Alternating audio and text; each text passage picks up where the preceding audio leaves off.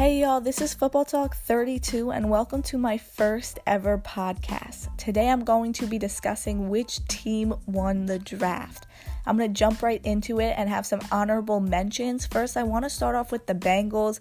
Obviously, first overall, they picked quarterback Joe Burrow out of LSU. They also got wide receiver Tee Higgins, linebacker Logan Wilson, and that's on top of their somewhat growing offense with AJ Green, who is expected to be healthy. He's a veteran wide receiver, so that would be great for the team to learn. And hopefully, again, he is healthy and will be able to play this season after missing multiple games last season. And they also have running back Joe Mixon, who they got in the draft a few years back. They have cut former quarterback Andy Dalton, but that won't be a po- problem considering they have Joe Burrow now. The Cowboys also had an amazing draft. Took kind of a surprise first overall pick with CeeDee Lamb. I didn't expect it, and I know a lot of other people did not expect it. They said that they'll take an offensive tackle, they'll probably take a defensive end. That did not happen. Jerry Jones bet on CeeDee Lamb, and I think that was a great pick for the Cowboys just because now they ha- grow off that offense with Amari Cooper, Ezekiel Elliott, and Dak Prescott. They also picked up cornerback Trevon Diggs in the second round. Jerry Jones wanted Diggs really bad. He even tried to trade up for Diggs, fearing that he wouldn't be there when their second round pick came, but he was, and they had a 1% chance of getting Diggs, and Jerry Jones got what he wanted. They also got defensive lineman Nelvin, Neville, excuse me, Neville Gallimore. They also picked up an offensive tackle, a center, a cornerback, and they got a quarterback in the last round of the draft in the seventh round to back up Dak Prescott. And Jerry Jones did all of this from his $250 million yacht. And I remember watching the draft and I'm saying, what are those circles behind Jerry? Like, what, what, where is he?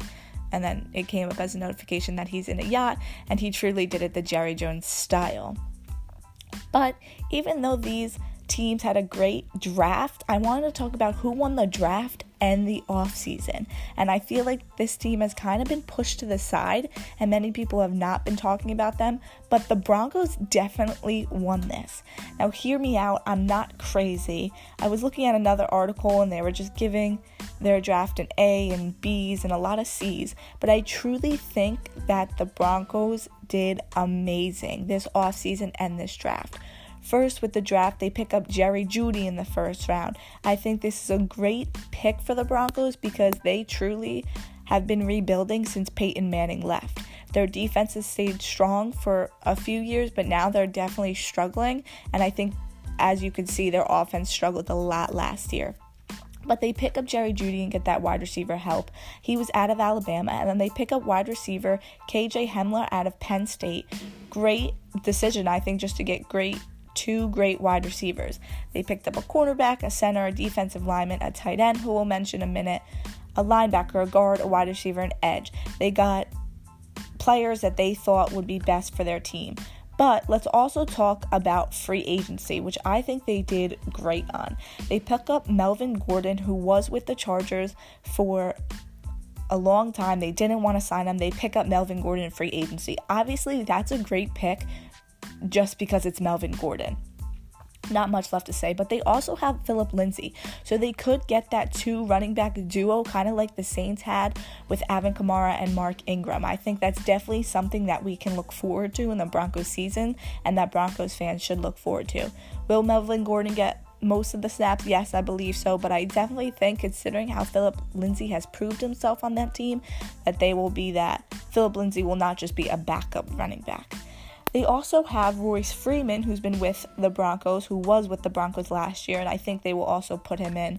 Obviously, he will be a main backup, but I think that also, in case of injury, in case of anything that might happen, that he's a decent running back to have as a third stringer if they decide to keep him. Also, Courtland Sutton, they drafted him a few years back. I think that's just another great addition. He's been a great addition. So now they have Jerry Jeudy, KJ Hamler, and then Courtland Sutton. Just to have three great young wide receivers is honestly amazing. And also, it's Drew Lock that's throwing all these passes.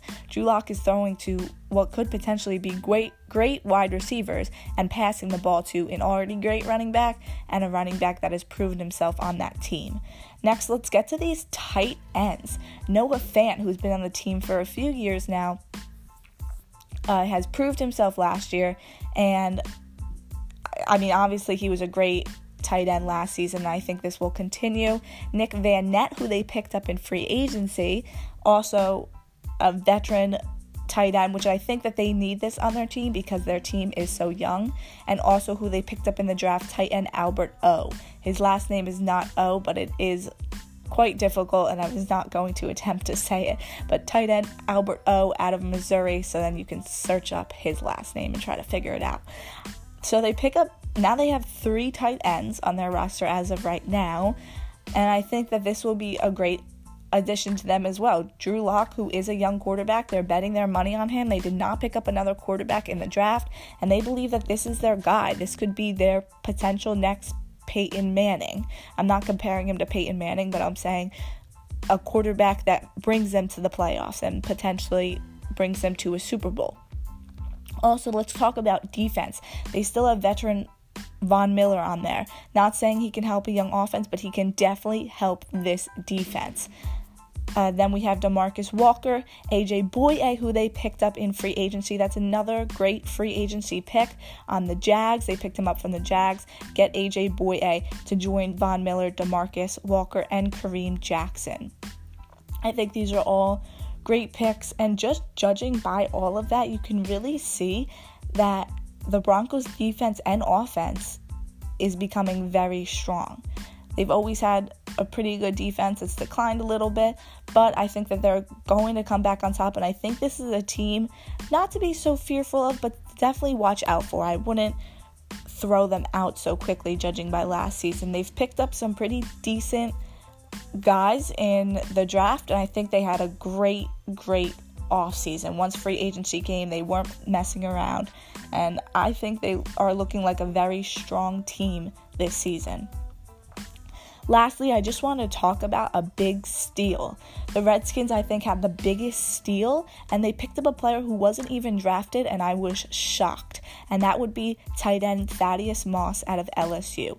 He went to NCS and LSU. He transferred to LSU after going to North Carolina State but he had an amazing season. And you could say it was because of Joe Burrow, but Joe Burrow doesn't catch passes for Thaddeus Moss.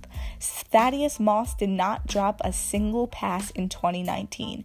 He had 47 receptions, and that means he, all 47 receptions that he got, he caught. Every ball that was thrown to him, he caught. He had 570 yards. He's undrafted. I was shocked. I truly was shocked not seeing that a tight end who was highly rated and I mean, I think the best tight end in the draft. What what other tight end can you say did not drop a single pass last season?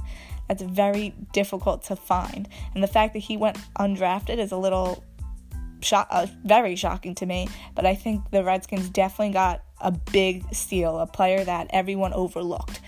Uh, his father is Randy Moss. Not that that has anything to do with his skill, but just to relate names. Just as Trevon Diggs, his brother is Stefon Diggs, both either played in the league or is in the league now. But anyway, Thaddeus Moss, big steal for the Redskins. Cowboys, Giants, Eagles. I would definitely look out for Thaddeus Moss. I think he's underrated. He's definitely hungry now because he went undrafted. He's proven himself in college football, and I think now he's ready to prove himself in the NFL as well.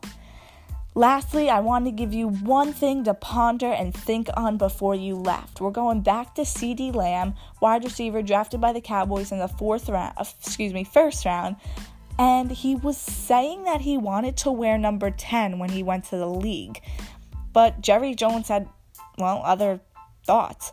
He says that CeeDee Lamb will be wearing number 88 following after Michael Irvin and Dez Bryant.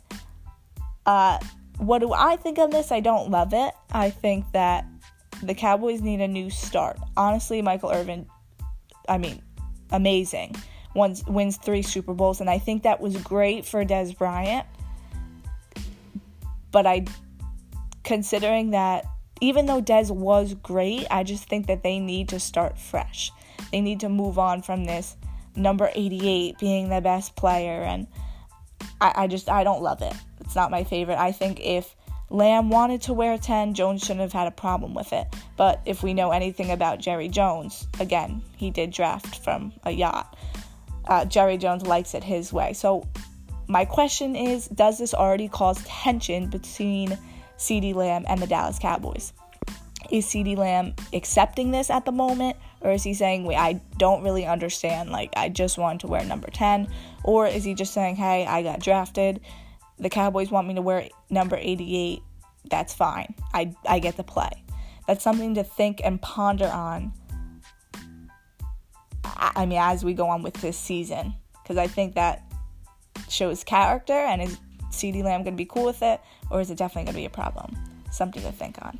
Anyway, you can follow us on Instagram and Twitter at Football Talk 32 to keep you updated on all the news and follow our YouTube channel at Football Talk 32. See y'all later.